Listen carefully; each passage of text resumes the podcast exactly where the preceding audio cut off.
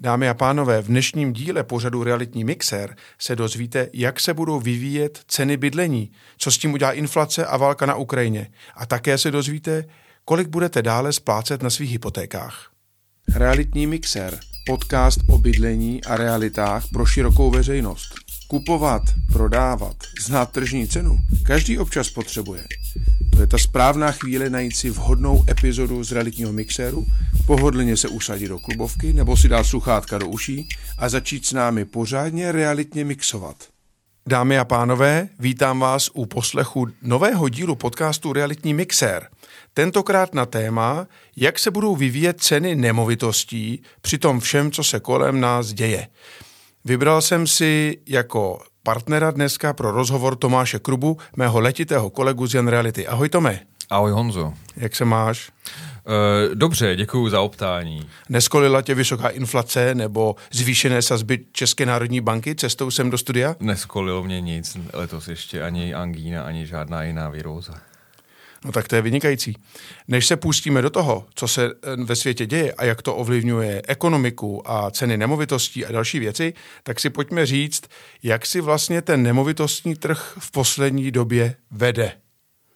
Tome, eh, řekni nám, jak stoupaly ceny prodaných bytů v České republice za poslední tři roky. Začněme 2019 před covidem třeba.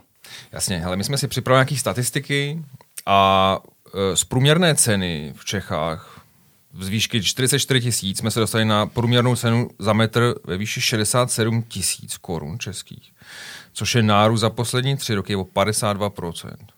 Praha samotná, ta začíná na 79 tisících korun za metr čtvereční v roce 2019 a letos v únoru 2022 průměrná cena prodaných bytů v Praze činila neuvěřitelných 113 tisíc korun. A tenhle ten trend v Praze pos, eh, vidíme už eh, dlouhou dobu, ne, díl než ty poslední tři roky. Uh, co ale vidíme, za poslední dva roky se k Praze docela svižným tempem v nárůstu přidali i okolní města. My jsme si vybrali Beroun, což je celkem velké město ve středních Čechách v dosahu Prahy. Většina lidí z Berouna pracuje v Praze, takže je to takové detašované bydliště pražské. A Tome, jak tam se vyvíjely tedy ceny od roku 2019 do teď? Hele, oproti Praze, kde to stouplo o 43%, tyhle ty města stouply v průměru o 55%, to znamená ještě o dalších 12% navíc. To je neuvěřitelné. Takže po, kdo chytře investoval v roce 2019, tak za tři roky vydělal 55% na ceně nemovitosti. Fantastické. Ale je to prostě, tenhle ten nárůst má na svědomí pravděpodobně covid, nebo takové, tak, takové tempo nárůstu, protože uh, spousta lidí přišlo na to, že dá, pracovat se nemusí jenom v kanceláři v Praze, ale dá se pracovat částečně i z domova. To znamená, ty lidi, kteří už nedosáhli na bydlení v Praze, tak se přeorientovali svojí poptávkou na ty města, které mají dobrý dopravní spojení s Prahou, ideálně prostě do hodiny, hodiny a půl, s tím, že do práce budu jezdit jednou, dvakrát týdně a zbytek budu pracovat doma. Takže i proto tyhle ty města dohnali tu Prahu. A když říkáme ideální dopravní spojení, tak tím nemyslíme dálnici D1, ale spíš vlakové spojení. To je takové univerzálně asi Přesně tak. nejlepší. Co je uh, tedy zajímavé, že když porovnáme to s rokem 2010, to je už teda dávno, to je prostě 12 let, tak ceny nových nemovitostí nebo no, developerských projektů se zvýšily o 118%, takže jsou o dvojnásobek a ještě 20% téměř navíc dražší. Ty eh, byty, kde už někdo bydlel, my tomu říkáme v našem oboru second-handové, byť to neznamená nic špatného, ty se zvýšily o trochu méně o 109% oproti roku 2010. Jako by tam prostě nebylo DPH, což u těch nových bytů je, že jo. Ale zase tam byla daň z nabití nemovité věci, tu zrušila Babišova vláda a nová vláda se k ní ještě neodhodlala. Nevím přesně proč, ale přitom uh, veřejné finance zejí prázdnotou. Je to tak. Uh, to si asi povíme až v kapitole inflace. Možná by bylo zajímavé pro naše posluchače si i říct, kolik se vlastně v Praze prodává takhle běžně bytů. Nové byty v developerských projektech, těch se v roce 2020 prodalo 5800 a v druhém covidovém roce, v roce 2021, to bylo 7450. Jeden z největších počtů co kdy. Eh, co je taková statisticky matoucí věc je, že statistika prodaných nových bytů tu nenajdete v katastru, protože tohle jsou statistiky od developerů a jedná se spíš o rezervační smlouvy, z níž naprostá většina pak do toho katastru dojde. Eh, nejedná se o to, že by šlo už o přepsané byty, tedy skolaudované a reálně pr- prodané a předané tomu klientovi. Myslím u těch nových bytů. Kdežto u těch bytů starších, tam ten prodej za poslední 12 měsíců činil 13 900, řekněme, v Praze. Je to hodně nebo málo, Tome? No je to, je to málo. Je to málo. Praha má bytový fond 600 tisíc bytů, něco málo přes 600, zhruba 630 tisíc. A statisticky se prodává 5% nemovitostí ročně. To by bylo přes 30 tisíc bytů. A my máme 13 tisíc, 14 tisíc, dejme tomu, secondhandových a nějakých 7 tisíc 500 nových, to je 20 tisíc, takže jsme na dvou třetinách toho, co by se skutečně mělo prodat. Přesně tak. A poptávka byla veliká, nabídka byla malá. Tady máte trošku odpověď, proč ty ceny v té Praze a v těchto těch městech šly takhle nahoru. A nabídka byla malá. Proč? Protože lidi viděli, že eh, co by dělali s penězma, peněz je vlastně mezi lidma bylo dost, je i bylo, a za druhé spousta lidí spekulovala na to, že ty ceny půjdou nahoru a snažila se ten prodej oddálit, co to jen šlo. Hmm, a ještě, byly, ještě bylo období levných hypoték, že jo? To bývávalo. Což teďka končí, přesně tak. A mimochodem levná hypotéka, kolik si mám představit úrok, eh, Tome?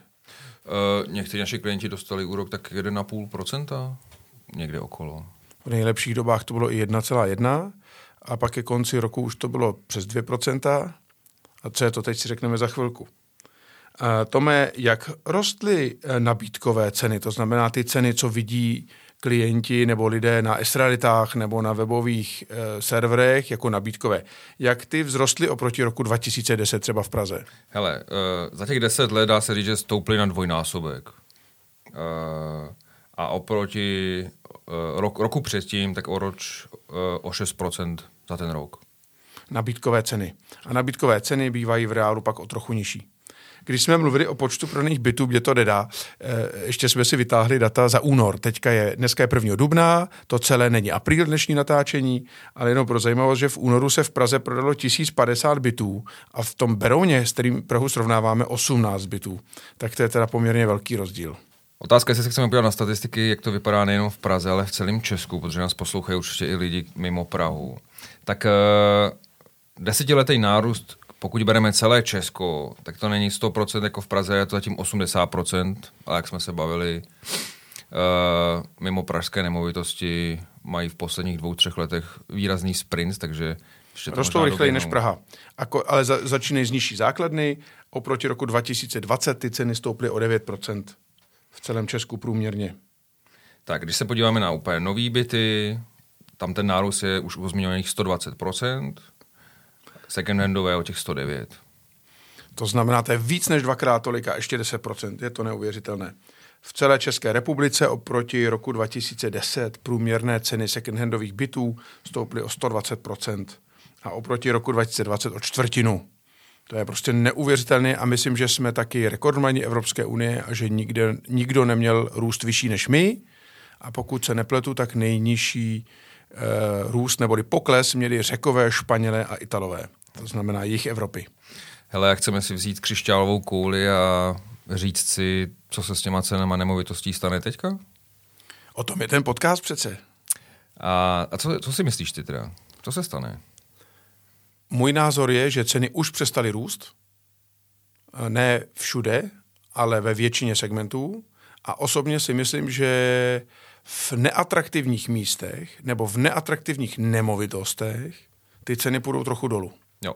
Hele, spousta lidí říkalo, teďka tady zažíváme nějakou realitní bublinu. Bublina je něco, co jako časem praskne, tak uh, jde tady naše jako realitní bublina prasknout, nebo co se s ní stane?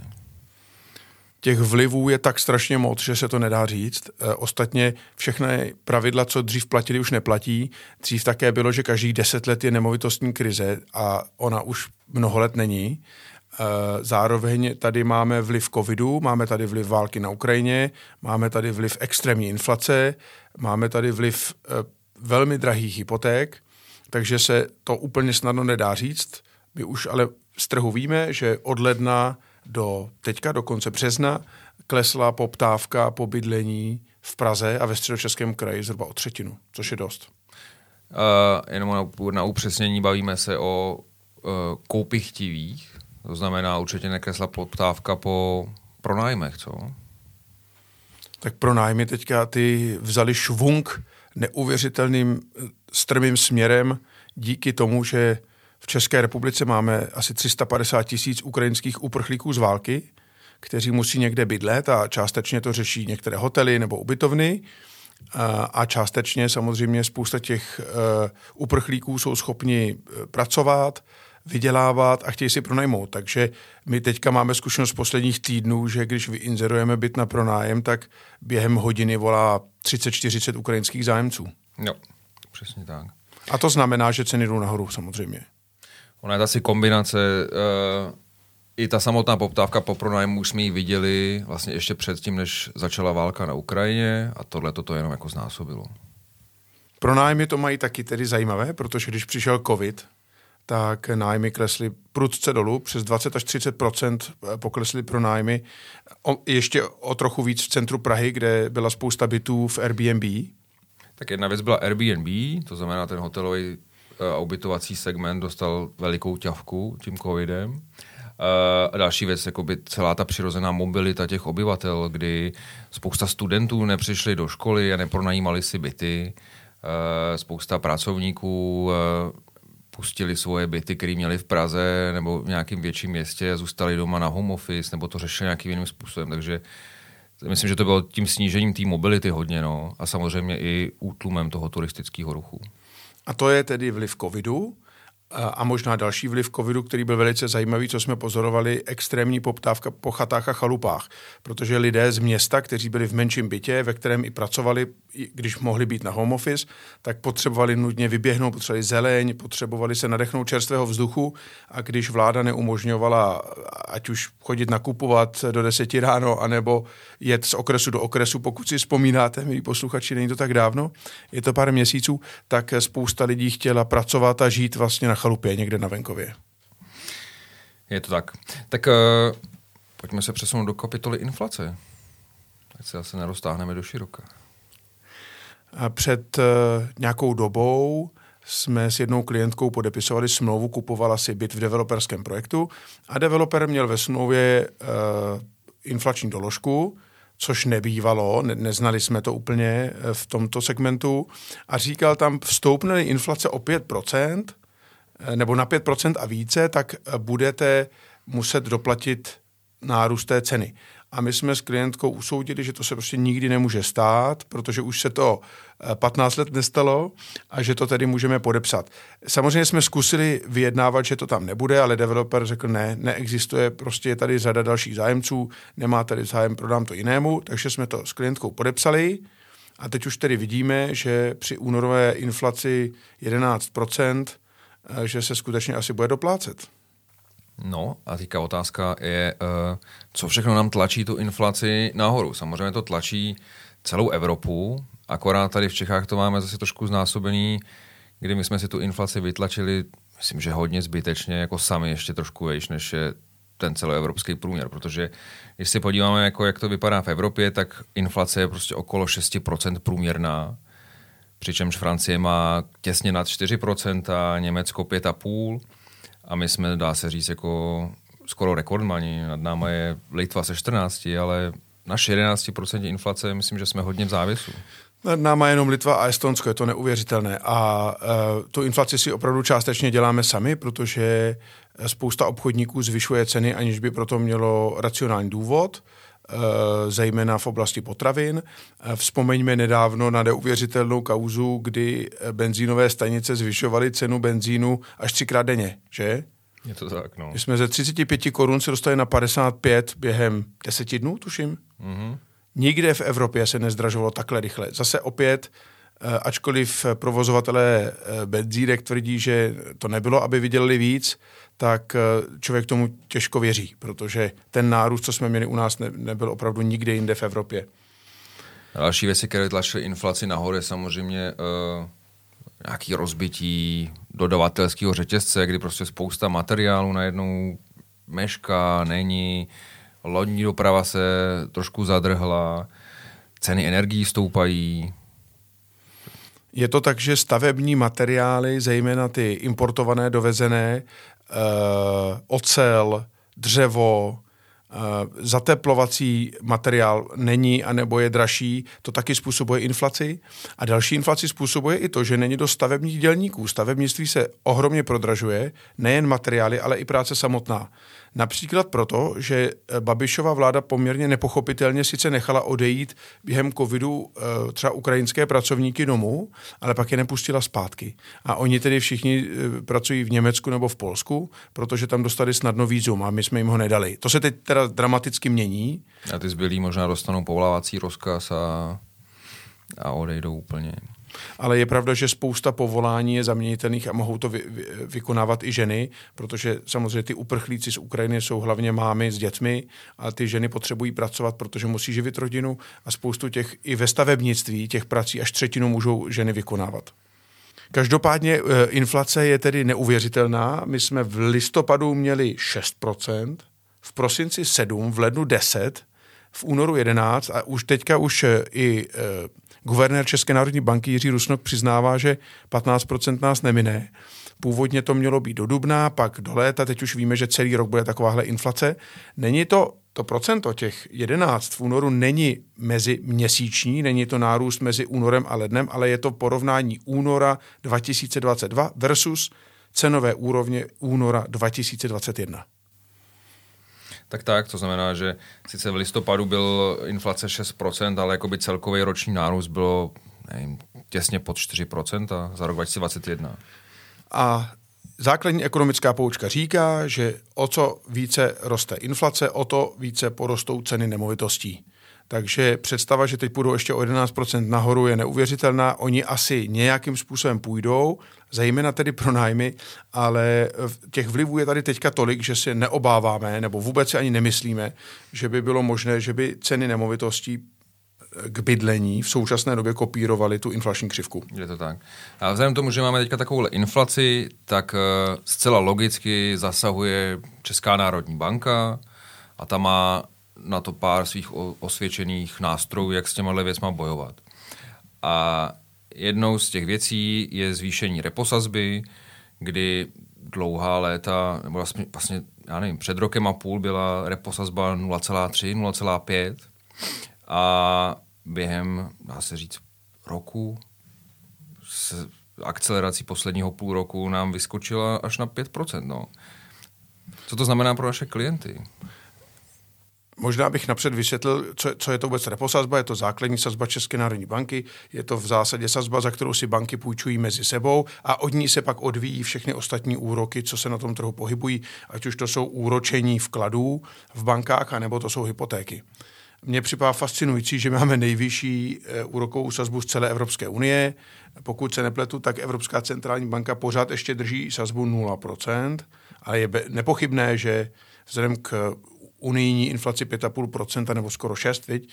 Uh, že ty sazby budou muset zvednout, ale asi pravděpodobně nikdo je nezvedne tak drasticky jako ČNB, která navíc zvedla teda ze 4,5 na 5% včera zrovna a hlásila, že bude pokračovat v, tě, v tom zvyšování. Jo, myslím, že nějak předpokládají, že do léta už budeme na 6%. No potěž koště. A e, co to tedy znamená pro naše klienty? Tak pro firmy to znamená zdražení úvěrů a pro naše klienty to znamená ze všeho nejhorší zprávu zvýšení úroků z hypoték. Je to tak, no. To znamená, že například u hypotéky 3 milionové, kde uh, jste měli úrokovou sazbu 1,5%, ještě před nějakým časem budete mít teďka 4%, za chvilku 6%. Uh, při tom výpočtu u té tříjmenové hypotéky se jedná o měsíční náklad třeba 6,5 až 8 tisíc. Navíc. No. Takže ten, kdo si, a pouhý, pou, kdo si půjčuje pouhé 3 miliony korun, tak bude měsíčně platit 6,5 tisíce korun navíc oproti tomu, co by platil před rokem. To je ročně 75 tisíc, jestli se nepletu. To je strašně moc peněz, eh, o které vlastně přijde člověk jenom tím, že je dává uh, bance. Uh, zvýšené úroky z hypoték znamenají, že si spousta domácností nebude moct dovolit vzít hypotéku. Takže buď bude muset platit hotovostí, anebo nebude kupovat. Můžeš se chlácholit, že uh, z těch zvýšených peněz, který zaplatíš za úroky, něco ti stejně sežere inflace, takže... to je výhoda. Uh, my jsme si na závěr dnešního podcastu připravili několik málo pozitivních vlivů nebo důsledků uh, a tohle patří mezi ně. Uh, každopádně když si méně lidí může dovolit hypotéku, tak je menší poptávka po nemovitostech, tím pádem kles, může klesat cena, anebo ta cena nebude růst, protože není dost zájemců. Připomeňme si, že v minulém roce 2021, ačkoliv byl covid, tak byl extrémní boom prodejů ať už nových nebo starších bytů. A že ve spoustě případů realitní makléři dělali aukce, protože bylo tolik zájemců, že byli ochotní se přeplatit a tím pádem prodávající nakonec získal vyšší cenu, než by byla asi běžná tržní. A je potřeba říct, že loňský rok byl hodně extrémní a, a těch faktorů je tam hodně. Jako ten covid je jeden, jedna z těch věcí. Druhá věc je, jestli si vzpomínáš, loni, myslím, že v lednu, uh, byla, byl jeden zákon o daňové reformě, kdy se zrušila super hrubá mzda, to znamená ty bohatý a bohatší vlastně uh, na každý měsíční výplatě ušetřili jako mnohem víc peněz, který by jinak odevzdali státu a těch 10-15 tisíc navíc, někteří i víc, tak se prostě zcela logicky rozhodli, že ale já tyhle ty peníze můžu vzít a koupím si byt a tyhle ty peníze, z těchto těch peněz se bude splácet hypotéka. Takže tohle byl taky jeden z faktorů, že ten tlak na ty ceny byl takovýhle. Podle mého názoru zvýšení úroků ČNB neboli zvýšení úroků u hypotéčních sazeb je nepříjemná věc. Na druhou stranu pro někoho, kdo uvažuje o tom, že chce bydlet, si musí uvědomit, že to musí přežít rok, možná rok a půl. A za rok a půl nebo doufejme, že i dřív, už ty sazby klesnou zase dolů na, na něco normálního kolem 2-3%, co už se dá mnohem lépe splatit. Je to prostě tak, že pokud si teď musíte vzít hypotéku, vezměte si, já bych vám radil, vezměte si ji na rok, maximálně na dva, protože mezi tím ty ceny prostě klesnou a vy budete pak men, menší měsíční zátěž té splátky. Hodně nepříjemné to bude mít asi pro lidi, kteří, kterým končí fixace a budou muset uh jít znovu do banky a, nebo respektive spousta lidí dostane od své banky nový návrh uh, uh, procentuální hypotéky a to si myslím, že za pár měsíců nebude úplně líbit. Uh, na druhou stranu Česká národní banka doufá, že ty banky budou rozumný a že ty hypotéky se budou pohybovat maximálně kolem nějakých 6%, což je také šílený úrok. Ale... Uh, Tome, já jsem si kdysi kupoval byt v roce 2003 a platil jsem snad 15%, teďka nevím přesně, a když jsem přefinancovával, pak jsem platil 8% a považoval jsem to jako za fajn. Jo? Takže pak, když ty ceny šly někde pod 3% úroky, tak to už byla sláva. Hele, my po nás pro zajímavost jsme si našli, jak vypadají úrokové sazby v některých zemích, kteří jsou na tom podstatně ještě hůř než my. Tak uh, berme to jako aprílovou dobrou zprávu pro vás, pro všechny. A Honzo, řekni nám, jak to vypadá někde ve světě, kolik se platí nějaká... Vítězem této negativní soutěže je Argentína, 42% úrok. Následuje Ghana 26% a zajímavostí může být Irán 21% nebo Uzbekistán, kde se platí 20%. A to nemluvím o Rusku, to si neumím vůbec představit. V Rusku je dneska inflace na úrovni 20 až 40% takže tam eh, vůbec netuším, jak ty uh, hypotéky mohou být drahé, pokud vůbec dnes někdo kupuje nemovitost. No, centrální banka jim teďka okamžitě zvedla repo sazbu na 20%, takže no. Potěž pán Bůh.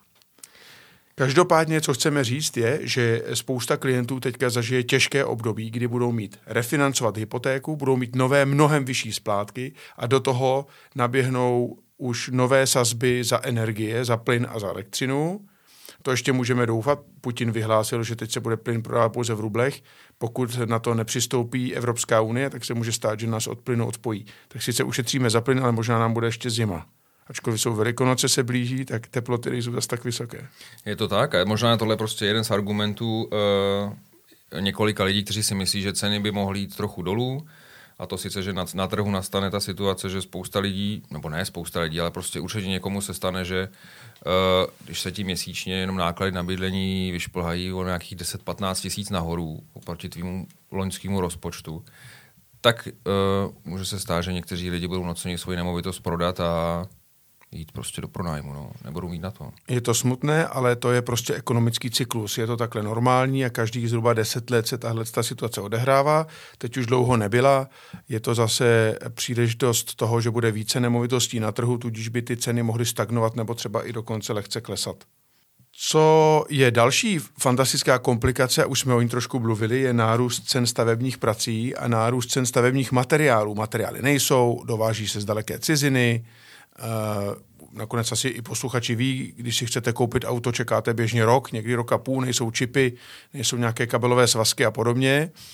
Uh, co se týká nemovitostí, tak tam to samozřejmě je velká rána pro celý developerský sektor. Ten si s tím nějak poradí, ale ještě těžší podle mě to mají jednotliví investoři, kteří si koupí pozemek a chtějí tam postavit rodinný dům pro své bydlení. Jasně, ještě ty, co mají předschválenou hypotéku a zjistí, že uh, budget před schválením bude dvojnásobný, což i tak bývalo běžný a teďka možná bude trojnásobný. Teda. A problém je, když na to nemají peníze a banka jim nedá víc, protože jim to nevychází, že by ta hodnota nemovitosti byla vyšší, tak a s tím se setkáváme bohužel dnes velmi často. Ti lidé na to nemají a vracejí, buď se snaží prodat tu nemovitost zpátky, anebo tu hypotéku vrátí a neberou si, budou čekat s pozemkem na to, až se ustálí situace. Tome, na Ukrajině zuří válka. Jaký to má vliv na trh nemovitostí, podle tebe? Ale nejenom na trh nemovitostí, já myslím, že celá ta doba je turbulentní. Není to jenom válka, je to prostě, začalo to covidem, teďka to pokračuje válkou, uh, je prostě všeobecná nejistota, co se bude dít dál. A netýká se to jen nemovitostí, týká se to, já nevím, jakýkoliv oblasti jako lidského života. Takže vůbec to neumíme říct. Rozhodně se stane to, že spousta uprchlíků, kteří k nám teďka přišli, tak velká část, nebo ne velká část, určitě jistá část prostě tady, vzhledem k tomu, asi podle toho, jak ta válka dlouho bude trvat, tak uh, může se stát, že tady prostě někteří zůstanou a budou potřebovat mít kde bydlet. No.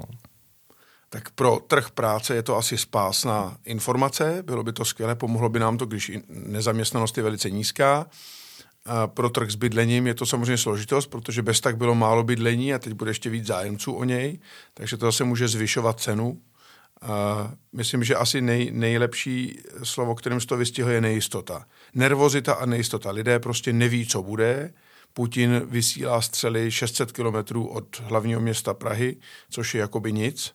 A pocit, že ta válka může snadno se přelít sem, máme, byť jsme v NATO a věříme, že se to stát nemůže, ale uh, kdo ví, taky jsme si mysleli, že se nemůže stát válka na Ukrajině. Takže ta nejistota znamená, že se nedají věci snadno predikovat dopředu. Na druhou stranu, když má někdo víc peněz a je nejistota a je do toho vysoká inflace, tak co udělá? Koupí nemovitost. A to je zase tlak na to, to je zvyšování poptávky a tlak na cenu, aby šla nahoru. Je to tak, no. Dá se říct, že prostě doba blahobytu, kterou jsme mi tady zažívali posledních deset let, uh, skončila. Taková zlatá éra, kdy vlastně se neválčilo, všechno bylo, dá se říct, dostupný, levný, tak uh, asi si budeme muset zvykat trošku na jiný poměry, no. Trošku se vrátit jako do reality z našeho růžového zámku a začneme žít opravdový životy možná někteří takové to pohodlíčko, když jste si mohli cokoliv, odkudkoliv objednat, všechno fungovalo, to je pryč. Když dneska přijdete do IKEA a chcete si koupit nábytek, oni řeknou nemáme, eh, zavoláme za měsíc, tak to jsme taky neznali. A tady, tady tohle snad vede, povede k nějaké naší skromnosti a uvědomění si, že ta jízda nahoru eh, nemůže jít do nekonečna a, a že všechny zdroje mají svoje limity. Má to samozřejmě vliv i na ten náš trh s nemovitostmi a s jejich cenami. Je to tak, no. Ale my jsme začínali v době velikánské krize, takže už jsme prošli vším možným, takže je to prostě jenom další kapitola. No. Ten trh s těma nemovitostmi se nezastaví, ale prostě bude mít nějaký další... Po... Lidi se pořád rodí, rozvádí a tak dále. To znamená, že budete pořád potřebovat jako nový bydlení, musíte, kdy je to základní životní potřeba. Takže... Je to tak, bydlet se bude pořád. Uh, podle mého názoru, eh, co si o tom myslíš, Tome, ty, já si myslím, že ty nemovitosti v nižší cenové hladině ty nějak zvlášť cenově dolů nepůjdou. Protože vždycky bude poptávka, ti lidé, kteří mají méně peněz, je prostě budou kupovat. cenová hladina nejvyšší, nebo vyšší a nejvyšší, typu byt od 20 milionů výš, řeknu příklad, si myslím, že taky nějak postižená nebude. Bohatých lidí se tyhle ty krize netýkají tak životně, abych tak řekl, takže ani tam neočekávám extrémní tlak na ceny, ale osobně si myslím, že třeba pro Prahu byty mezi 8 a 15, 8 a 20 miliony, že budou stagnovat v ceně nebo možná půjdou dolů, protože prostě ta střední třída ta fakt nebude mít peníze ani možnost, možná ani chuť nějak extrémně kupovat.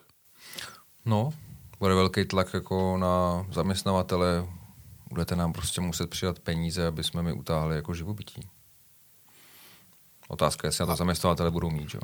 A když na to budou mít, přidají plat, zvyšuje to zase inflaci, lidé budou více utrácet a tak je to takový ten cyklus nekonečný. Ale já si myslím, že ono to všechno zní hrozně pochmurně, ale pochmurné to není. Četl jsem rozhovor s jedním ekonomem a filozofem, který říká, ano, teďka nám bude méně dobře, než nám bylo před covidem, bude nám asi tak dobře jako před deseti lety a to bylo přece fajn. Vzpomínáte si na to, že bychom extra trpěli? Netrpěli jsme. Trpěli jsme v roce 2008 až 2012, když byla ekonomická krize, ale potom uh, už to vlastně bylo docela fajn, aspoň si myslím. Uh, Tome, jak je to s nájmy? Jak se budou vyvíjet pronájmy nebo ceny pronájmů bytů uh, v nejbližší době? Ale my už jsme to tak zmiňovali, to znamená, ten tlak na nájmy v tuhle tu chvíli je obrovský. A i ceny nájmu a vlastně dostupnost nájemního bydlení je hodně snížená. To znamená, nájmy se budou dál zvyšovat.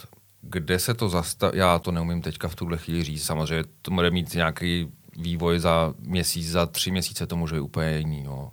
Za poslední týden jsme v naší kanceláři dali pět eh, bytů do pronájmu do veřejné nabídky a zkušenost je taková, že během zhruba hodiny se ozvalo 10, 20 i víc ukrajinských zájemců.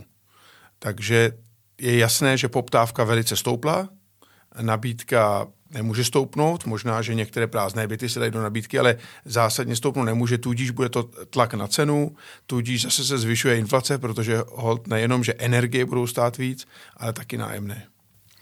Otázka, co se stane v Praze je třeba spoustu prázdných bytů. Otázka je, jestli to, tohle nebude mít nějaký, jestli se s tímhle něco nestane. V Praze je asi 10 tisíc prázdných bytů, no tak to by se hodilo je teďka obsadit. A myslím, že i spousta pražských hotelů, zejména na okrajích nebo takových těch panelákových, že eh, uvítá ukrajinské hosty, protože se aspoň eh, rozjede nějaká ekonomika, na druhou stranu bydlet dlouhodobě v hotelu nejde. Není to ani příjemné pro ty nájemce a není to ani dobré pro toho vlastníka hotelu, protože oni ten hotel vybydlí, nábytek se poničí přirozeně. Jo, hotel je na krátkodobé ubytování, kde se často střídají hosté, není dělaný na to, aby se tam bydlelo dlouhodobě. Ale eh, já o tobě vím, že ty jsi vlastně i bývalý hotelier, ředitel hotelu a v hotelnictví děláme i v naší kanceláři. Uh, jak to vypadá s tím letím jako segmentem třeba jako do budoucna? I to dostali jako pohlavek díky covidu. Teďka uh, tenhle region, nevím, jestli bude atraktivní pro uh, cestovatele z Ameriky, z Ázie. Nebude to, ne. Je to Nebude. blízko válečního hmm. konfliktu. Přišli jsme o ruské klienty, to je na dlouho, to je jasný, tam bude studená válka, to nebude nic dobrého. Eh, a zámořské klienty taky, protože tam je zase problém s covidem. Teďka někdo kolem mě letí do Thajska a těch zkoušek a různých testů a čím vším musí projít a tady a v Thajsku a, a já nevím co, to prostě není příjemné cestování a lidi to bude odrazovat. My se musíme soustředit v hotelnictví na Evropu, na dojezd autem, na místní lidi a, ne, a my, myslím, že z toho fakt nemusíme bát. Tohle je zrovna oblast, která se teďka brzo vzpamatuje, tomu, tomu chci věřit. Milí posluchači, my máme na závěr několik malinko takových bodů pozitivních, abyste si nemysleli, že jsme vás přišli uvrhnout do špatné nálady. A já začnu s jednou takovou bláznivou věcí. Eh, existuje firma ICE, která vynalezla 3D tisk betonu. A eh, mě to tedy fascinuje, je to prostě eh, robot, který umí stavět dům a nestaví ho z cihel, nýbrž z betonu umí se přizpůsobit teplu, počasí, slunci, mrazu, ví, kolik přidá vody, kolik přidá cementové směsi a podobně. A ta filozofie e, firmy ICE je taková, že e, si vlastně řekli, proč se pro boha pořád staví z cihel, protože se dřív stavilo z vepřovic, z těch nepálených cihel. A proč se z nich stavilo? No, protože ještě předtím se stavilo z kamenů. Je to jako když si vrabec dělá hnízdo, dělá to z malých větviček, protože jako nemá větší, neumí to opracovat. Ale dneska svým způsobem není důvod stavět z cihel. Takže jedna skvělá zpráva je, že tahle ta krize, která je, která je ještě zohledněna i tím, že není dost zaměstnanců ve stavebnictví, například, že ceny rostou, eh, nebo že eh, zbývá spousta sutí, tak zase jiná firma, která přišla s tím, že umí suť na místě té stavby rozdrtit a výraznou část té suti přeměnit v budoucí součást betonu, to znamená znovu zužitkovat, tak je to jednak levnější, jednak ekologičtější. Dokonce Skanska s tím teďka staví v Praze jeden celý developerský projekt eh, v Olešovicích eh, s tím eh, použitým betonem. Tohle všechno jsou úžasné zprávy, že tahle ta těžká situace nás nutí vymýšlet nová řešení, která vám, klientům, přinesou výhody a potěšení a možná i nižší ceny. Tak to bylo reklamní okénko na společnost ICE, děkujeme za to. Nemáme si nic společného, jenom jsme viděli jejich přednášku. Co je ještě za nějaký pozitivní výhled, který by si zmínil? No, já si myslím, že opravdu u neatraktivních lokalit a neatraktivních nemovitostí, jako jsou třeba paneláky na okrajích měst, dojde ke snížení cen, jestli už nedochází teď, protože nebudou zájemci. Hypotéky drahé, zájemců málo, takže bude možné si to koupit za lepší peníze než eh, do posud. Jasně. A co třeba, uh, co nějaký pozůstatek covidu? Naučili jsme se my něco z covidu, co by si jako vypíchl, něco jako pozitivního? Každý si má z nějaký krize odníst něco pozitivního, tak co nám přinesl covid? No COVID nám přinesl jednak možnost dělat schůzky virtuálně, což šetří spoustu času, je to jako flexibilnější nástroj. A COVID nám přinesl to, že jsme se nesměli stýkat, abychom si nepředali tu nemoc, že? Takže jsme se naučili dělat virtuální prohlídky, takže klient řekl, hele, já mám Skype a my jsme šli do toho bytu nebo domů nebo na tu chalupu, která ho zajímala a takhle jsme jeli mobilem s tou kamerou zapnutou a komentovali jsme prohlídku a on to viděl a pak řekl, fajn, zajímá mě to nebo nezajímá. Takže jsme se takhle napůl uměle naučili dělat virtuální prohlídky. A pak máme ještě další nástroj, který používáme a ten je, že tam vlastně ani ten makléř tuhle tu chvíli nemusí, ale na webové stránce máme to dostupné online a projde si to virtuálně celou tu nemovitost, když je to malý byt nebo je to velká továrna, si prostě online pěkně projde, tam nějak zjistí plus minus, jestli to jako má o to zájem a ušetří čas on i náš makléř a až ten opravdu vážný zájemce se tam bude jakoby fyzicky podílet. No. A do budoucna je úplně jasné, že převládne virtuální realita, takže ti, kdo chtějí kupovat nějakou nemovitost, si nasadí brýle, přes brýle se propojí s počítačem, kde my makléři jim tam nachystáme 5, 8, 10 nemovitostí. Vy jako klient si prohlídnete přes virtuální brýle v 3D prostředí eh, tu nemovitost a jednu, dvě, tři, co si vyberete, pak objedeme, jednu z nich si koupíte. To vám zvýší komfort, zrychlí tu transakci a hrozně vám to zjednoduší život. A za nějaký čas samozřejmě se budou kupovat už i virtuální nemovitosti, takže až vzniknou jako virtuální metaverzi, nebo jak se tomu bude říkat, tak uh, tam budou i virtuální nemovitosti, které si budete moct koupit. Tome, za posledního tři čtvrtě roku pozemky v metaverzi ve virtuálním světě, jejich ceny vzrostly čtyřnásobně. Představ si to už i tam.